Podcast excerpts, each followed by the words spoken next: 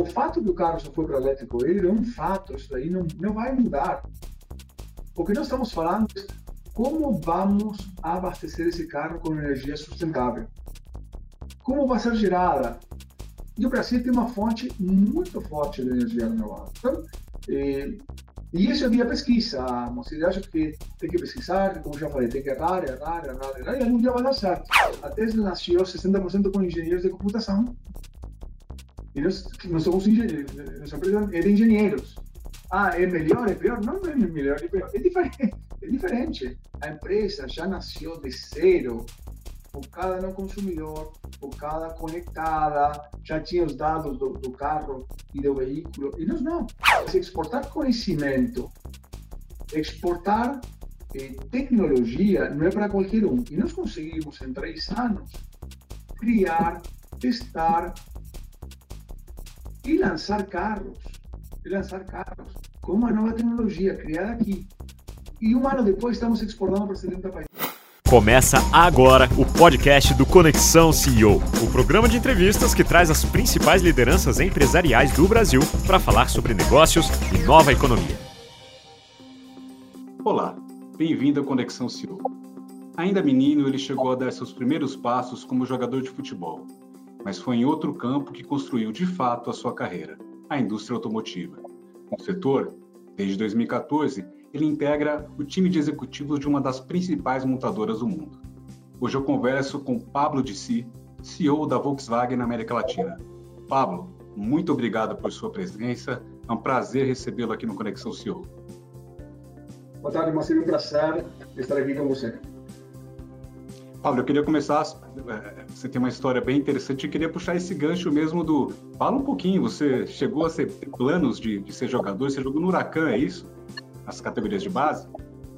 Eu jogava nas categorias de base um time profissional, no Huracan, né? e quando era criança, adolescente, e fui jogando desde os 5 anos, não no Huracan, mas em diferentes clubes, eu joguei no Huracan, e até que chegou um momento eh, de hiperinflação na Argentina, eu queria sair da Argentina, e eu não tinha muito dinheiro, aliás, eu não tinha dinheiro, e, então eu fiz uma fita VHS, aquelas fitas antigas, e, mandei vídeos para diferentes universidades americanas falando o seguinte, olha, falo um pouquinho de inglês, não tenho dinheiro, eu jogo bola, sigo uma fita e gostaria do que se chama um tryout, né, um teste. E aí, todas me responderam e fui para os Estados Unidos por dois meses a, a, testar. E lá, a maior parte delas me ofereceu uma bolsa de estudos nos anos 80. Então, foi uma, uma aventura diferente, porque na época não existia internet, não existia celular, não existia todas essas comunicações e esse conhecimento que nós temos hoje dos Estados Unidos ou do sistema americano. Foi uma experiência muito boa, mas difícil ao mesmo tempo. Foi, foi via futebol, então mesmo, que você conseguiu, você conseguiu uma bolsa lá, é isso? Então, se foi via futebol, então eu, eu tive a sorte de chegar na cidade fantástica como Chicago. Eu me lembro que o técnico era um técnico romeno, que ele tinha treinado o Steaua de, de Bucareste, que na época era um super time, né? ele saiu da, da Romênia, que na época era comunista, saiu da, da, da Romênia e foi para os Estados Unidos. Aí ele me ofereceu uma bolsa completa, né? estudos, caça, comida, etc, etc. E, e comecei a jogar bola nos Estados Unidos. Foi muito difícil para mim, porque ele jogava em um nível relativamente bom, e fui para um país no início, não é futebol de hoje dos Estados Unidos, é aquele lá de 35 anos atrás que eles nem sabiam o que era futebol. Então foi como um choque cultural para mim. Eu joguei dois anos na universidade, depois estudei para caramba, caramba, e depois ganhei o que é chamado o, o Loyola Presidência Scholarship, ou seja, eles me deram uma bolsa de estudo e, pelas minhas notas, né? Eu joguei bola dois anos, e depois eles me pagaram os últimos dois anos pelas minhas notas, pelo que eu fazia no, no mundo acadêmico. Então, eu fiz a universidade de graça, era a única forma que, que eu tinha, porque eu não tinha dinheiro para bancar a universidade. E aí você voltou para a Argentina, que ano era isso? Você voltou também com outra perspectiva, né? Não, aí não voltei. Aí não voltei porque eu comecei a trabalhar, e, claro, estudando nos Estados Unidos sem dinheiro. Eu, eu levantava malas né, no aeroporto, na Varig, quando existia Varig, que voava para Chicago.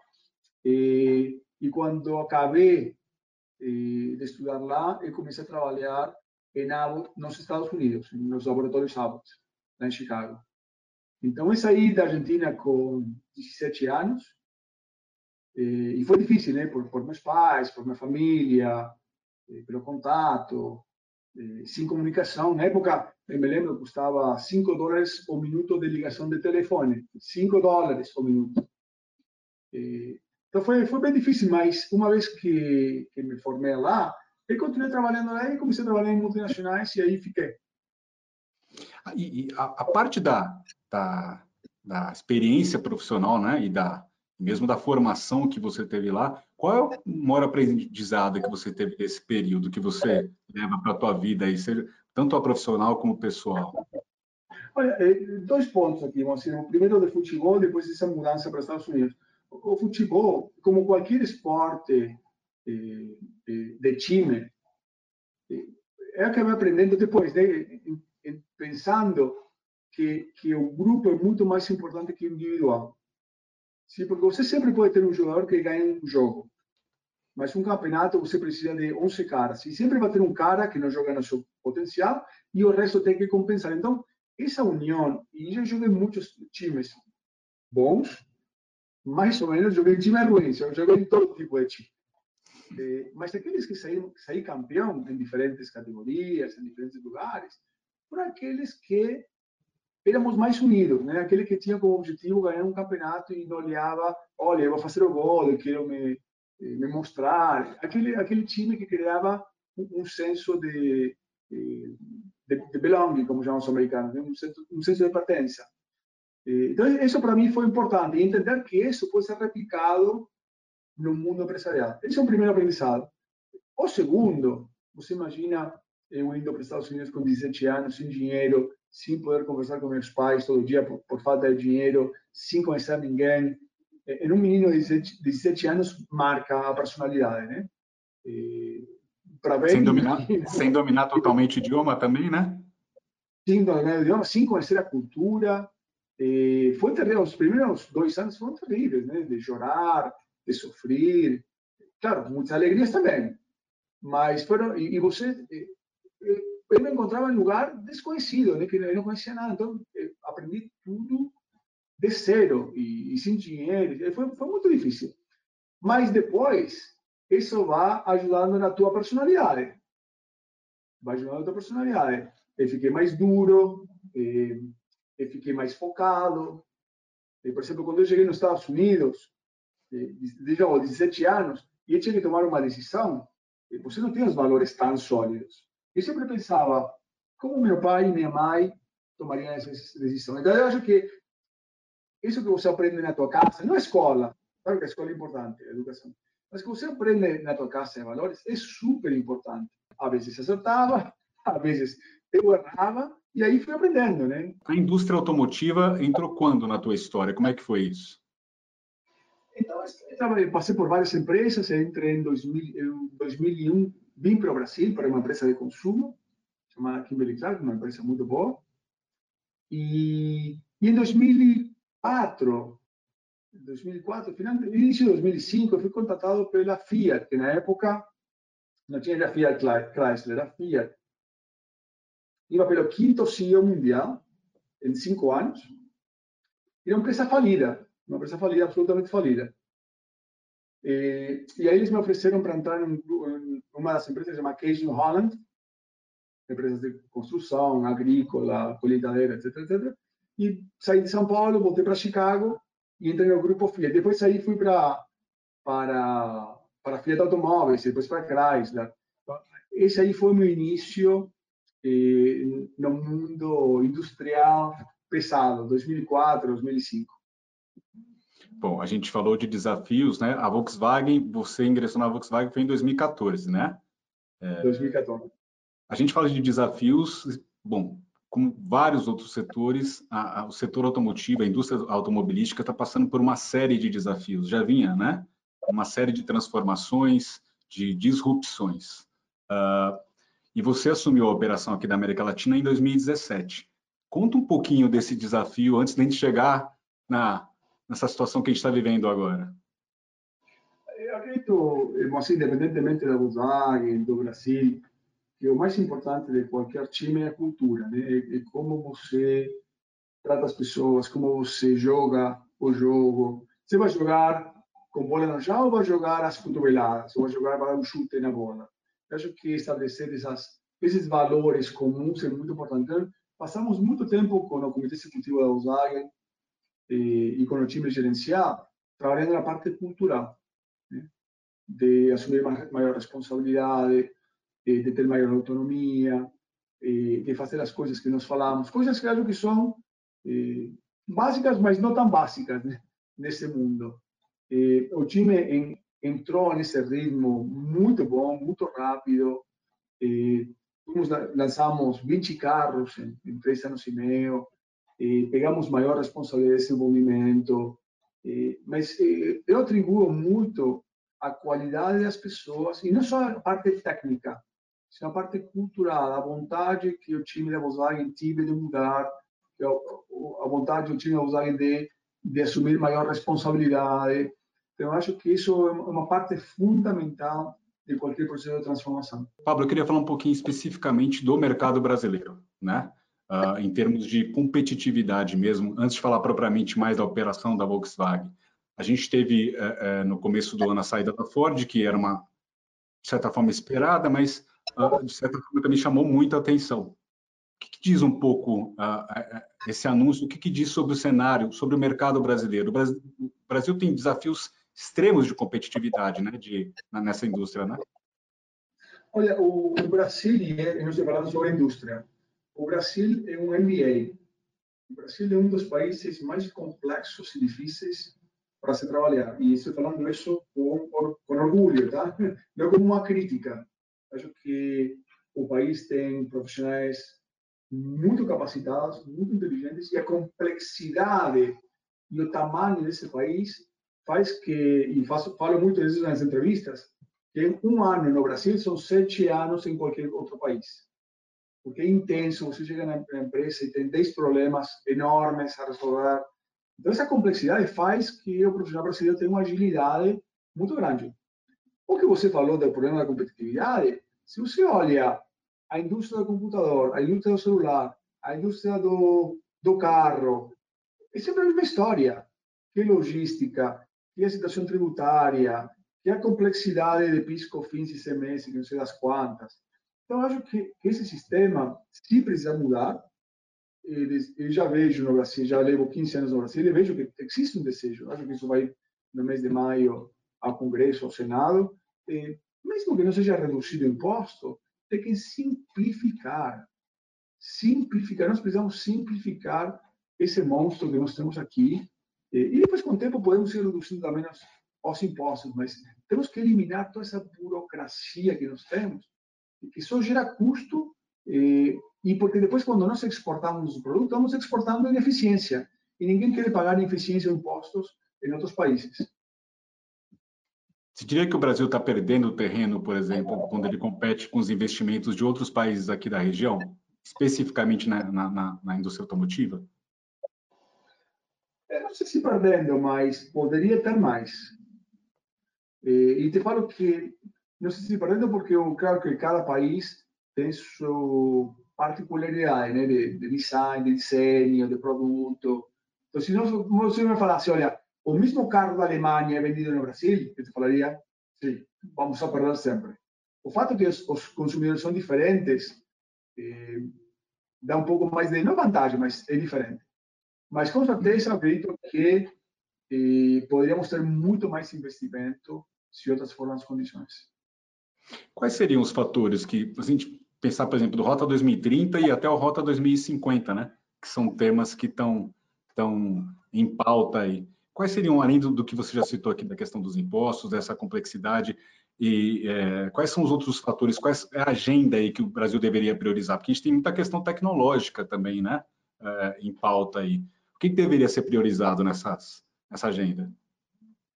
Cada país precisa definir quais são suas indústrias estratégicas, tá? E não estou falando que o Brasil deveria ser a automobilística, cada, cada país escolhe.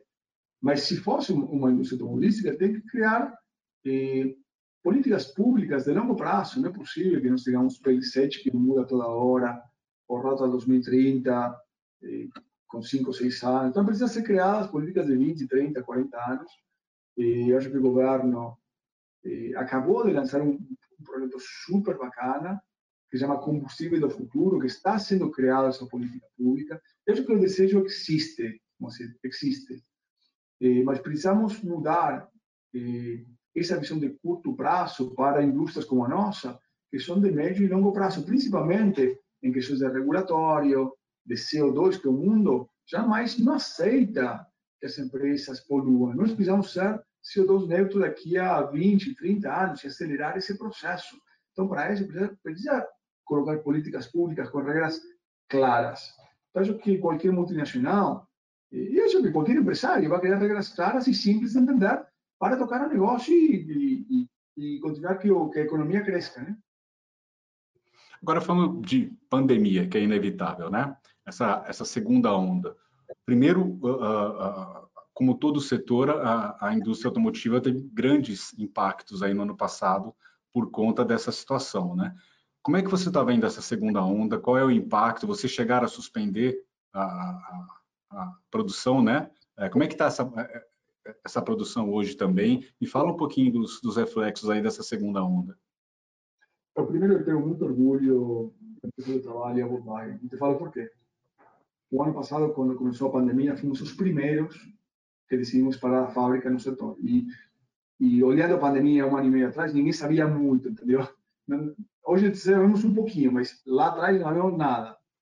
E, e nessa segunda onda que você mencionou, e o governo não determinou que nós deveríamos fechar. Mas nós, nós, entendendo a situação do Brasil, entendendo a situação de saúde, decidimos parar por 10 dias em todas as nossas fábricas, sem pedir um real para o governo federal, sem pedir um real para o governo estadual. Negociamos com o sindicato, o trabalhador não perdeu nenhum real, nós não perdemos nenhum real porque somente pegamos esses dias e jogamos para o segundo semestre. Então, conversando, conversando entre todas as partes, nós acho que contribuímos sim, a reduzir um pouco, um pouco o impacto da segunda onda e, e paramos 10 dias sem que ninguém, porque nós acreditamos pelos nossos valores, não porque alguém nos olha, precisa parar porque estamos na segunda onda. Eu acho que ser o primeiro e, e, e marcar uma tendência, acho que uma empresa como Volkswagen é importante colocar seus valores na mesa. E vocês já retomaram essa produção? Já retomamos, já retomamos eh, com protocolos muito, muito bons, muito rígidos. Sim? E, sabe, Moacir, que quando nós paramos, eu fiz um vídeo eh, interno e também fiz algumas entrevistas com algumas eh, empresas aqui no Brasil e sempre falaram o mesmo, olha, nós paramos não para que as pessoas vão para a praia, não para que as pessoas façam churrasco, quando acabaram esses 10 dias, todo mundo voltou e nós fizemos, nós fizemos testes de coronavírus para todo mundo, né? E a infecção foi muito baixa na, população da Volkswagen. Isso significa que os funcionários da Volkswagen foram extremamente responsáveis.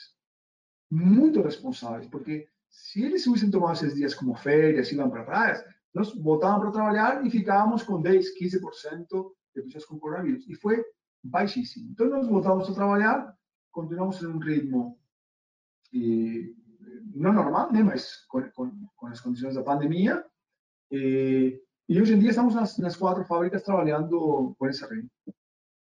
E qual, qual é o impacto na operação? E vocês têm caixa aí para suportar um período mais longo aí dessas restrições?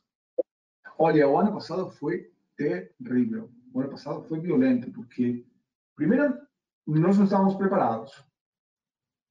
Depois parou tudo dois meses, né? A produção, a venda. Nós ficamos com um custo fixo enorme e sem receber um real. Então, nós tínhamos um problema de caixa. E aí todo mundo saiu correndo atrás dos bancos, pegando empréstimo. Foi eh, totalmente despreparado e, e sofremos muito. E sofremos muito. Esse ano, esse ano, já com a experiência, foi diferente. Porque nós nos sentamos com os, os sindicatos e falamos, olha, eh, nós precisamos, nós vamos a parar, nós vamos a parar. eh, por vocês, por suas famílias, por, por todos nós.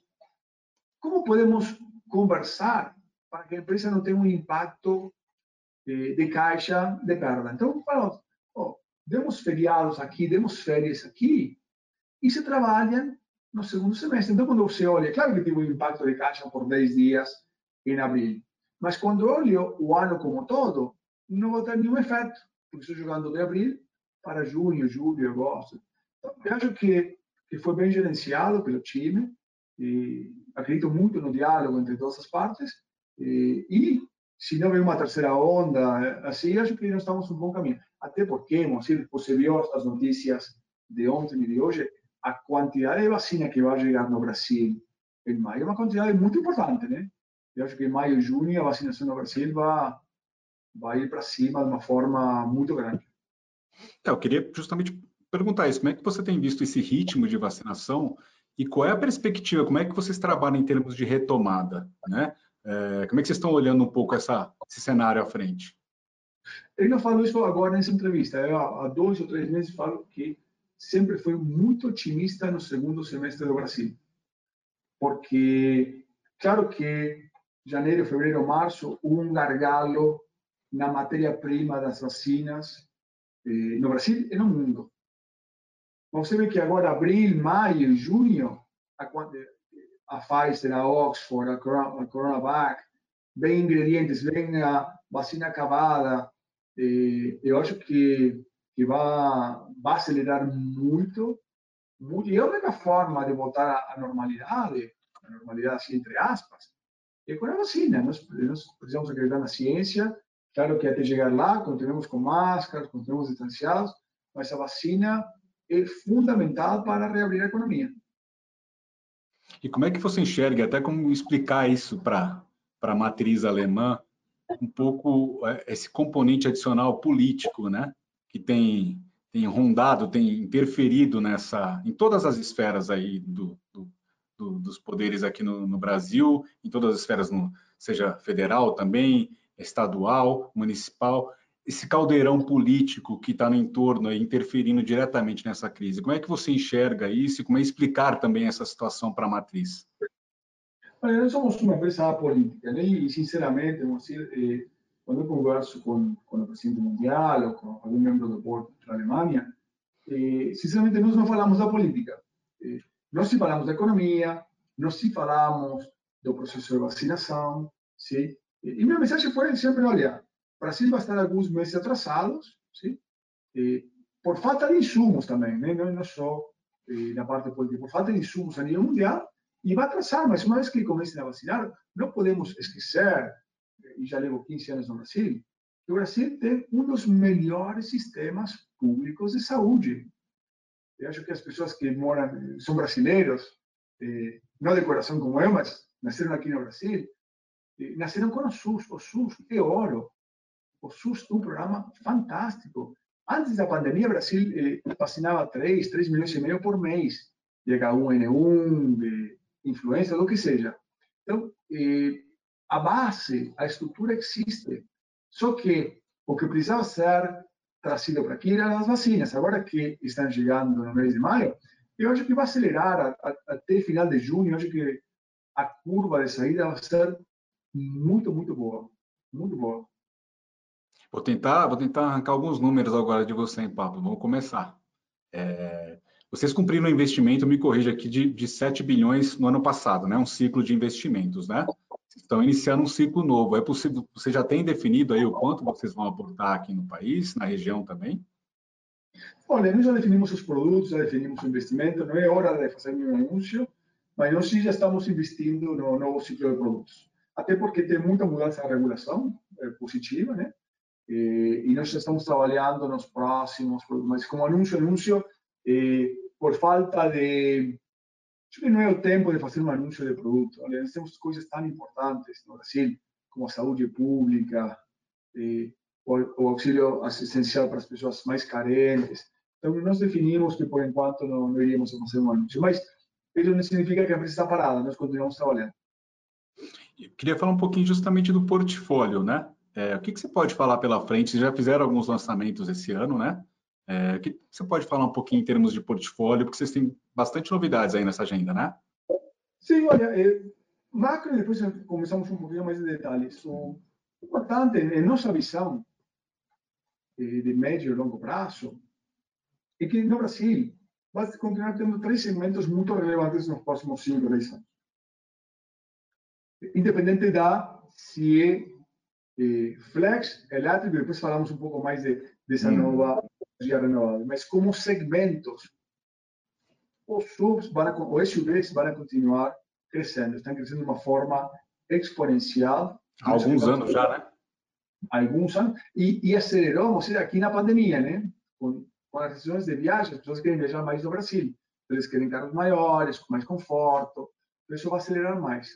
E o segmento da pickups, eu acredito muito no, no segmento das porque, eh, porque o Brasil, sendo um país agrícola, com uma forte migração, sendo quase um continente e não um país, tem espaço para as pickups.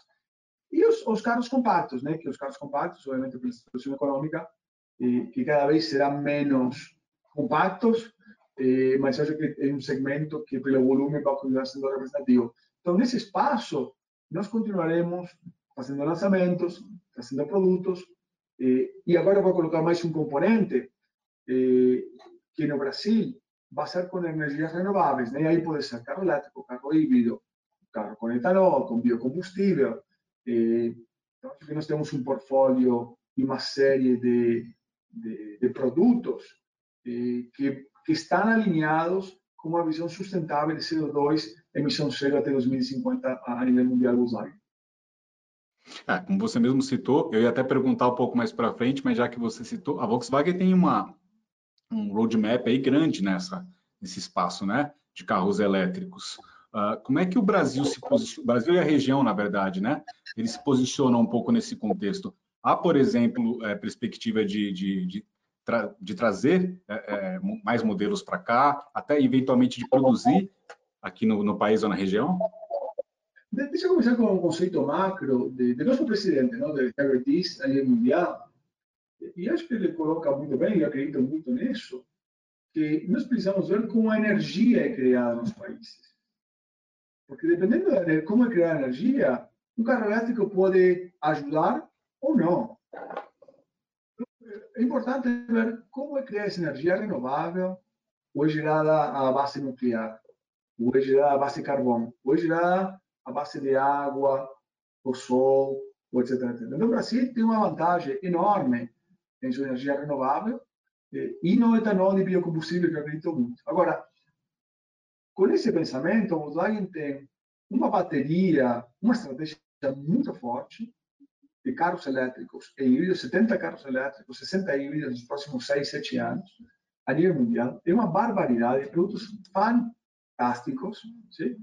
E, e, e, alguns desses produtos serão trazidos ao Brasil. Agora, eh, o, que nós, o que nós precisamos fazer aqui como região é ver como colocamos um combustível sustentável nesse carro elétrico ou nesse carro híbrido. E nós já temos programas de pesquisa com a única, né? A única. E, e aqui deixa eu fazer uma analogia. Deixa eu fazer uma analogia com, com a soja ou com o minério de ferro. Sim? Brasil é muito forte nesses commodities. Nós extraímos o commodity, enviamos para a China, para a Itália, para a França, para onde seja, e depois nós compramos os produtos acabados. Seja o azeite, seja o aço, seja o que seja. Eu acho que nós não podemos deixar que isso aconteça com o etanol. Acho que nós precisamos sim pegar o commodity, via pesquisa, transformar em célula, que abastece o carro elétrico. O carro. Tem muitas empresas que estão estudando isso. Volkswagen eh, está estudando muito forte isso aí. E como podemos transformar nossa indústria à base de energia renovável, que é fantástica. Eu acho que o etanol e o biocombustível eh, não está sendo bem comunicado aqui. Nós precisamos comunicar é o mesmo que o SUS, né? O SUS é fantástico na minha visão. O etanol de biocombustível é uma coisa fantástica. E nós precisamos entender a importância e o valor que tem isso para a indústria automobilística e de transportes, não só para carros. E fala um pouquinho, Pablo, dessa, desse, dessa parceria com a Única, né? Você pode dar um pouquinho mais de detalhes, que ela vai exatamente nessa direção, né? vai nessa direção. Então, aqui é pesquisa, né? Aqui você vai errar um milhão de vezes, dois milhões de vezes, três milhões de vezes, não sei quantas vezes. Nós somos engenheiros muito bons. E como podemos transformar esse etanol em alguma célula, que não sei como, né? Em alguma garrafa. Você me pergunta como vai ser, Pablo, eu vou responder, não sei. Você precisa pesquisar, precisa errar muito. Como podemos, se você pensa, eh, de um ponto de vista físico, você não pode pegar o etanol líquido e transportar para Europa por custos, por composição química, por uma série de fatores. Como podemos pegar esse líquido e transformar em um gás, uma célula, não sei, em alguma coisa que possa ser comprimido e que possa ser exportado com tecnologia e conhecimento brasileiro. Então, isso que nós estamos procurando com, com, com a Única. Tem outras empresas e outras universidades. Eu acredito que isso tem que ser não um plano da Osaí, tem que ser um plano do Brasil. Nós vamos trabalhar com eh, usinas de etanol. Nós precisamos trabalhar com universidades federais, com universidades estaduais, com o governo, com o, com, eh, o, o, ministro Bento de Minas e Energia, enfim, eh, com a. Eh, acho que tem que ser um programa como o Carro Flex, né? Se lembra, em 1973, Sim. o Brasil definiu, precisamos reduzir a importação de petróleo, porque o Brasil não tinha dinheiro e tinha um problema cambial. E foi criada uma indústria de etanol. Mas não foi para uma empresa, foi para uma indústria. Então, aqui acho que nós precisamos pensar no Brasil primeiro. Eu não, não acho que o que nós fazemos com a única vai ser a única solução. É uma ideia. Deve ter outras ideias que podem funcionar e que sejam aplicadas para o Brasil. Né? Tomara um dos meus objetivos é que essa indústria seja sustentável nos próximos 10, 20, 30 anos, para que as pessoas, né, as futuras gerações, possam ter uma indústria automobilística forte. Quer dizer, ao mesmo tempo que isso se apresenta, né, essa questão dos carros elétricos e até a questão da, do SG se apresenta como uma, um desafio para o Brasil, também tem essa oportunidade de, de, de, o Brasil se inserir de forma mais estratégica na cadeia aí, né, global, né? Eu acho que nós temos uma oportunidade única. Acho que nós não, não, não percebemos ainda o valor do etanol, o valor do biocombustível e a oportunidade no momento histórico que nós estamos no mundo o fato que o carro só foi para elétrico ele é um fato, isso daí não, não vai mudar. O que nós estamos falando é como vamos abastecer esse carro com energia sustentável. Como vai ser gerada?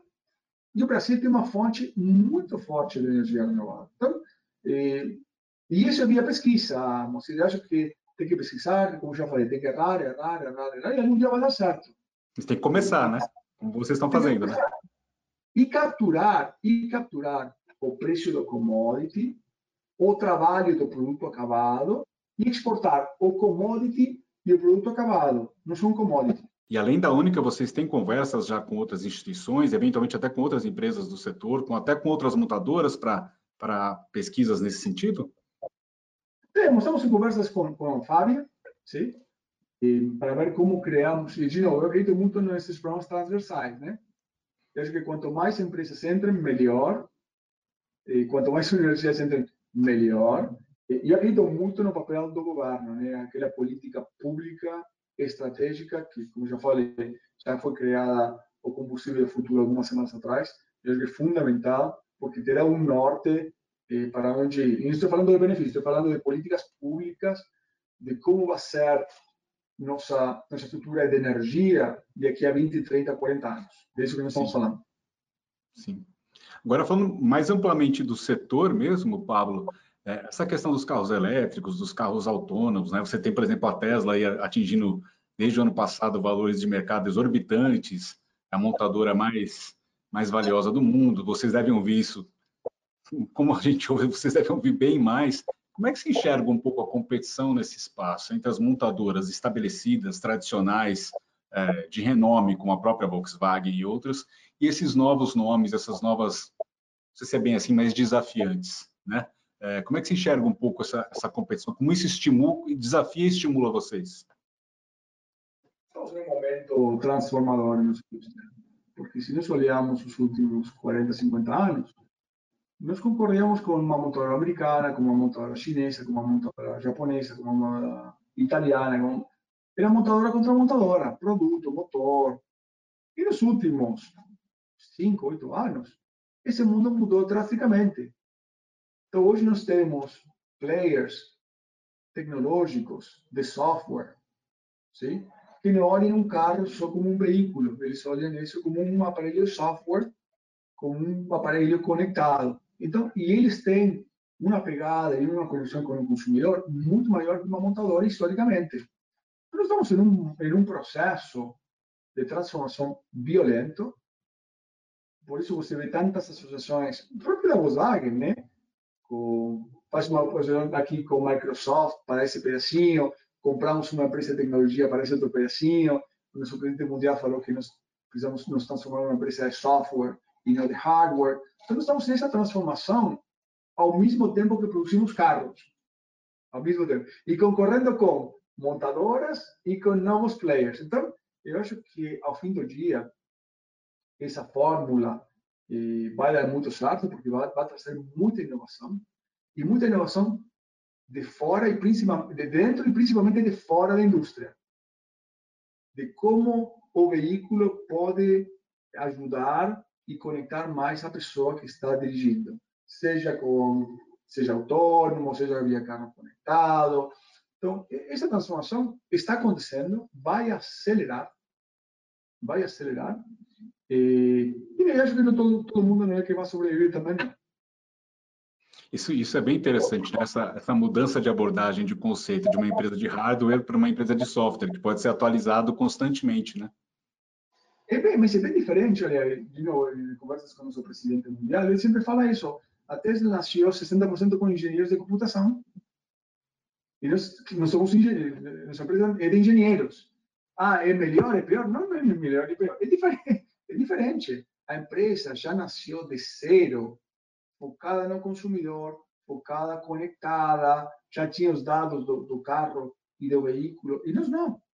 Então, eh, para mudar, e principalmente uma empresa como o tamanho da Volkswagen, com uma história, com uma tradição, com muita qualidade, com grandíssimos produtos.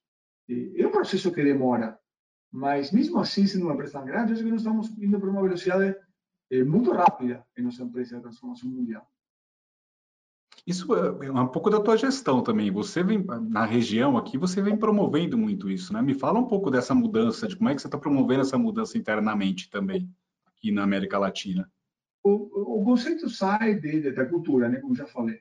Mas eh, quando o board da Alemanha confia na gente e fala, olha, vocês desenvolvam seus veículos, desenvolvam seu infotainment, o que nós chamamos de Voxplay.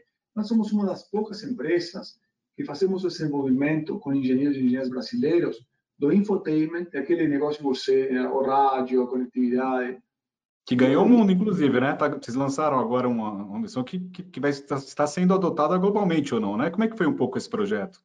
Estamos exportando para 70 países do mundo. Então, imagina, nós passamos os últimos quatro anos de importar tecnologia a exportar tecnologia, a, tecnologia, a criar a tecnologia e exportar. Então, para mim, eu acho que todo mundo, todo país e toda empresa tem competência para fazer carros.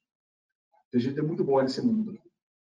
Mas exportar conhecimento, exportar eh, tecnologia não é para qualquer um. E nós conseguimos, em três anos, criar, testar e lançar carros. E lançar carros com uma nova tecnologia criada aqui. E um ano depois estamos exportando para 70 países. Eu que o time está de parabéns, a Volkswagen. Eh, o crédito é 100% deles porque eles tiveram autonomia, eles tiveram a coragem, e, com certeza trabalharam para caramba, com certeza erraram, não, foi perfeito, não estou falando que foi perfeito, e, mas com muita, com muito conhecimento e muita coragem saiu acho que está, está no caminho certo. E estamos no início dessa jornada, não é que já acabamos essa jornada, estamos no início. Conta um pouquinho desse sistema, é um sistema de infotainment, né? Dá um pouquinho mais de detalhes, o time por trás disso, como é que surgiu essa ideia e, e como ela foi evoluiu, foi concretizada, né? Para quantos países, você 70 países, né? Está sendo exportado isso? É, então o conceito é, é, é foco no consumidor. Então, por exemplo, isso é um exemplo Alemanha contra o brasileiro, infotainment. Quando nós desenvolvemos um sistema de vendas online com tablet que o, o, o concessionário vá à tua casa, ao teu trabalho, eu me lembro das conversas com os alemães que eles queriam que o cliente clicasse até 49 vezes para escolher um veículo. E quando nós desenvolvemos a ferramenta aqui, eram no máximo três. Isso quer dizer que o alemão está errado e não certo? Claro que não. Claro que não. O, o cliente alemão é de uma forma e o brasileiro é outra. Então, você não pode ter um engenheiro alemão desenvolvendo produtos para um consumidor brasileiro e vice-versa. E vice-versa. Então, sai do conceito de falar, amigos, amigas, vamos desenvolver um infotainment. Primeiro, que esteja alinhado com o consumidor local. Segundo, que possa ser exportado, mas não exportado com uma caixinha fixa. O conceito, né? Então, por exemplo, se o Waze é o navegador mais usado no Brasil, não sei se Waze ou Google Maps, não vou falar que seja Waze. Quando eu exporto isso, e isso aqui foi pensado quatro anos atrás, quando eu exporto isso para a Rússia, o navegador vai ser Waze, ou o navegador vai ser XX7, sei o que seja. Ele tem que ter a facilidade de colocar seu navegador para seu cliente russo. Não vai ser o Brasil que escolhe isso aqui. Então, quando você nasce com um conceito que seja flexível, que seja orientado ao consumidor, que seja maleável, que independentemente do mercado que for exportado, o cara lá pode mexer rápido e que coloque a cara do seu consumidor. Quando você conseguir e com um custo de uma economia como Brasil, né? não um custo de país desenvolvido altíssimo. Então, você conseguir todas essas coisas e faz bem, eh, você tem sucesso. E isso que aconteceu, né? Nós desenvolvimos essa ferramenta, o, o Board da Alemanha nos deu total apoio, total apoio. E, e quando acabou a história, começamos a exportar isso para outros países da Vox, do mundo Vox, para a Ásia, para a Europa, para a África. E um, um baita orgulho né, para o nosso time. Um baita orgulho, não pela tecnologia, mas porque o negócio seja desenvolvido aqui, com conhecimento local. Acho que a melhor coisa que pode acontecer para o país é exportar conhecimento. E o que, que o sistema traz, ele traz especificamente? É, você pode falar um pouco dos recursos aí que, que ele oferece? Claro, claro. Tenho alguns exemplos, né? É mais fácil falar de exemplos e de conceitos. Então, por exemplo, eh, quando nós criamos o infotainment, vamos olhar, primeiro o consumidor tem que escolher. Ele quer espelhar seu celular, ele quer colocar o carro tem um computador, tem um hard drive onde você pode colocar, não precisa espelhar. Você pode colocar Android, pode colocar Apple. Então, primeiro que o cliente escolha. A Volkswagen não pode escolher como o consumidor vai a conectar seu celular. Esse é um princípio básico. Segundo, eh, eu preciso criar algumas ferramentas com benefícios caso o consumidor queira. Então, por exemplo, nós fizemos parcerias com cinco empresas. Se o consumidor vê um benefício para isso, ele utiliza. Por exemplo, por exemplo nós fizemos parcerias com Porto Seguro, com Separar, já negociadas pela Volkswagen. Olha, você compra um carro, quando você diz o carro, sim, compartilha teu nome, sim, compartilha teu nome, eu sei que você dirige bem, que não acelera demais, como que eu posso ter um desconto de 10% no teu seguro? O aplicativo Porto Seguro, que está aí. Sim? Sem parar, se você quiser, já conecta automaticamente e tem um desconto. E se você não quiser, não utiliza. Outra coisa que nós fizemos é eliminar a burocracia e digitalizar tudo. Nós eliminamos em um aplicativo, Volkswagen e eu, eliminamos os manuais de uso, colocamos inteligência artificial, você tira uma foto e automaticamente te mostra um vídeo ou uma foto como como funciona esse negócio. E eliminamos a, o, o papelzinho da célula de garantia, hoje é digital, hoje é digital, e todo no aplicativo. Como simplifico tua vida? Quando você vai a uma concessionária Volkswagen e vai para uma concessionária, vai para outra, todo o teu histórico do teu veículo está em um aplicativo com os cursos, com as suas trabalhadas, está tudo no lugar. E essas, essas questões, por exemplo, esses exemplos que você deu, são todos desenvolvimentos, as parcerias são locais, né? Uh, mas são todas iniciativas locais que vocês estão tomando aí. Então, você pegou o ponto, é local. Agora, levamos esse infotainment para a Argentina.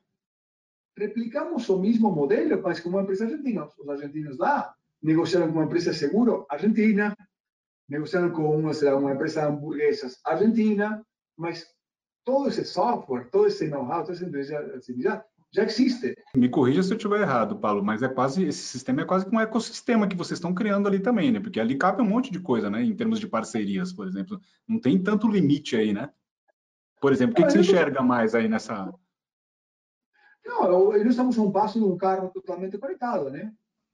E, e o limite é o que o consumidor quer, porque a fim do dia eh, eu posso te ligar todos os dispositivos teus e te falar, olha, eh, você tem um quarto de gasolina, você pode parar nesse posto daqui, o preço do etanol e o combustível é muito mais vantajoso o etanol, você faz um mix de 60-40, vá lá, porque esse posto de gasolina é mais barato que aquele lá, então você tem, começa a pegar todas as informações para o benefício. Então, estamos no início dessa jornada digital de transformação, mas estamos já, já logo, logo, nesse carro conectado, que vai começar a casar todas as suas pontas, e, e céu é o limite, né? Porque o sistema pode te recomendar e recomendar de acordo com as suas preferências. Você depois escolhe se você quiser passar ou não, e, e com benefícios para o consumidor. Vocês também avançaram, você chegou a mencionar isso, Pablo, em termos de, uh, até na pandemia, até um pouco antes, vocês, na verdade, já vinham trabalhando, acho que nesses modelos diferentes aí de, de, de venda do carro, né? É, me conta um pouquinho, você mencionou agora há pouco, até que acho que chamou a atenção da, da matriz, né? Conta um pouquinho desse modelo, até de é quase ali da, de vender porta a porta que vocês conseguiram fazer, né? Esse é um ponto importante que você levanta, porque tudo isso aqui não foi criado porque a pandemia aconteceu. Nós já tínhamos uma visão uns quatro anos atrás, que ia ser um mundo muito mais digital, muito mais conectado e muito menos físico. Então, com esse pensamento, lá em 2018, criamos um piloto para que o vendedor da concessionária fosse para a tua casa, para o teu trabalho, para o teu clube, onde você quiser. E sem contrato, sem papel, você pode escolher seu carro, o inventário, eh, simular, financiar e assinar um contrato com o teu dedo. Tudo em uma ferramenta. Então, em 2018 fizemos nossa primeira venda digital. E sempre falava com os concessionários, o mundo do futuro, isso aqui é 2018, tá? O mundo do futuro vai ser muito menos físico, precisamos reduzir o tamanho das lojas. E vocês e nós precisamos aumentar nossa capacidade de conectividade digital. Falava, daqui a 10 anos, vamos, eu errei no tempo. Não foram 10 anos, a pandemia acelerou tudo, mas essa base foi criada lá em 2018.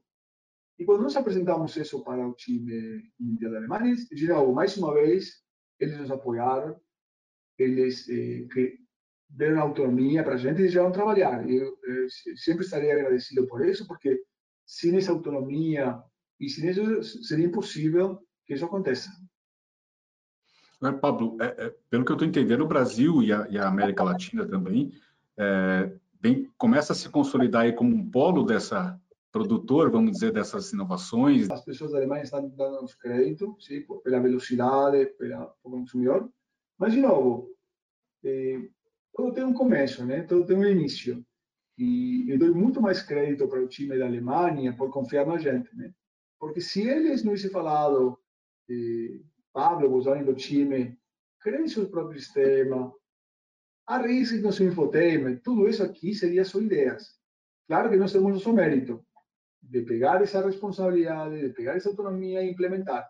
Então, acho que o mérito é compartilhado. Eu dou muito crédito ao Conselho Mundial por acreditar na gente e muito, muito crédito ao nosso time por saber interpretar, por pegar essa responsabilidade e por fazer acontecer. E explica um pouquinho para até quem não conhece como é que funciona esse modelo de vendas de vocês, né, que vocês desenvolveram. E também é, vocês lançaram um, novo site no fim do ano, é isso? Para um pouco com mais recursos, né, para essa venda também, né?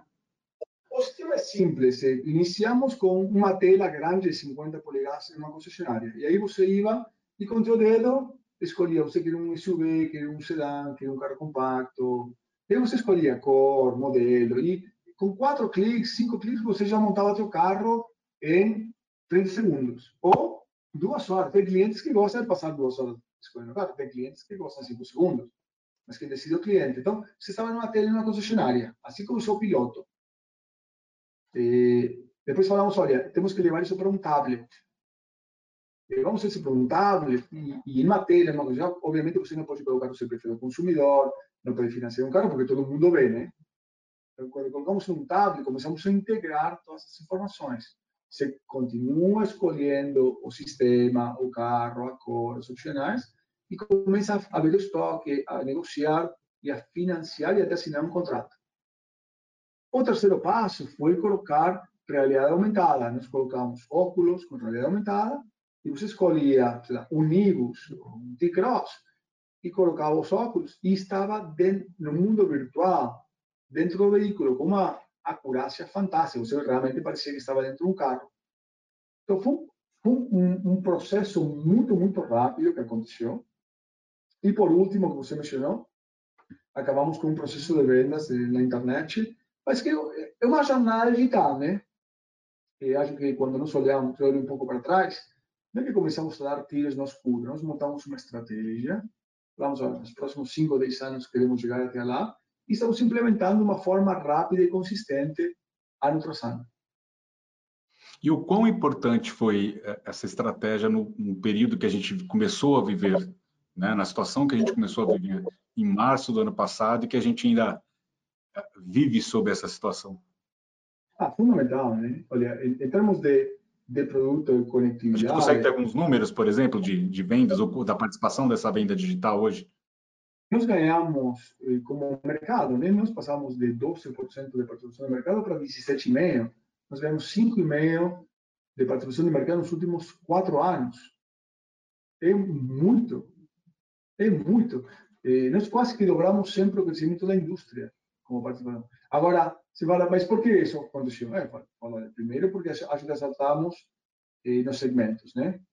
E acho que também os carros são bem desenhados e com qualidade e com segurança estamos muito mais conectados. Então, não é uma solução que fala, olha, vendemos mais porque fizemos o sistema de venda digital. Não, não é assim. Você pode ter um sistema de venda digital e faz um carro que o consumidor não gosta, não vai vender nada, né? Por mais que seja digital. Então, é que o conjunto da ópera, o time, colocar tudo isso junto, nos levou de passar de 12% a 17,5% de participação no mercado em só quatro anos.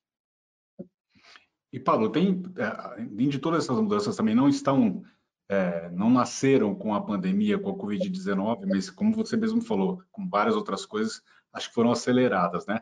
Essa indústria tem, tem sido impactada já há alguns anos também por uma mudança de comportamento ali do consumidor, né? Muitas vezes o consumidor já não, esse, esses novos consumidores, eles não querem ter algo, eles querem usar, né?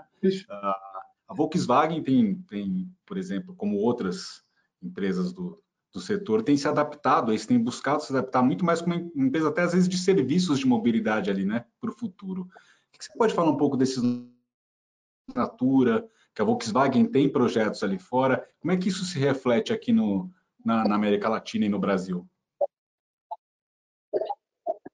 É, nós começamos a experimentar com diferentes modelos de negócio desde 2019. E, e você falou muito bem.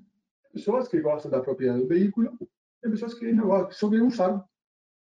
Então, nós lançamos o ano passado como piloto, com muito sucesso, o carro por subscrição. Então, você pode alugar um Nibus, pode alugar um, uma por um ano, por dois anos. E, e, de novo, o que está por trás disso, na minha visão, é conveniência. Você tem um carro hoje, você tem que pagar quatro ou cinco contas. O pagamento do carro, o IPTU, desculpa, o seguro, eh, todas as despesas periféricas, estacionamento, enfim, todas essas despesas periféricas de um veículo. O, quando você eh, pega um carro por subscrição, você faz um pagamento para a Volkswagen. E a Volkswagen toma conta de todas essas despesas. Daqui a um ano, você gosta do mesmo carro, renova mais um ano. Você não gosta do carro, pega um outro carro, pega outro carro do segmento, um SUV, uma picape, o que seja. Então, eu acho que esses modelos vão acelerar, vão acelerar nossas vendas, sim? e vai ter consumidor para todo tipo de, de, de, modelos de negócio. Tem clientes, dizer, que preferem comprar veículos. Mas concordo com você que essa nova geração não prefere ter propriedade, que eles só querem utilizar. E nós temos modelos de negócio para esse tipo de consumidor. Esse tipo, esse, esse serviço de subscrição está disponível no Brasil, na, em, em, toda a região já? Desde quando? Como é que funciona? Você pode dar um pouquinho mais de detalhes? Sim, nós começamos no Brasil, começamos na Argentina, estamos começando da América Latina esse ano. E começamos com dois modelos, estamos expandindo os modelos à medida que vai passando o tempo. Começamos em São Paulo e fomos expandindo eh, durante esse ano. E o modelo é muito simples, trabalhamos com o nosso banco Volkswagen, muito, muito simples. É um modelo tudo digital, onde você vai e escolhe, nós começamos com o Nibus e com a Tiguan, o, o Nibus será 12 meses, a Tiguan era 24 meses, e, e você escolhe e paga uma, uma parcela, depois lançamos outros veículos. Paga uma parcela, 1.500, 2.000, o que seja. E o conceito por trás é a simplicidade e a conveniência. Então, você faz um contrato por 12 meses, utiliza o veículo, sim? E depois de 12 meses, quer comprar? Pode comprar. Quer devolver? Pode devolver. Quer estender mais 12 meses? Pode também. Quer trocar de modelo? Também pode. Então, dá uma flexibilidade e para alguns tipos de consumidores serve. Para outros, falam, olha, eu prefiro comprar meu veículo e ficar cinco anos. E está bom. Quem vai definir esse negócio não vai ser a Volkswagen, vai ser o consumidor.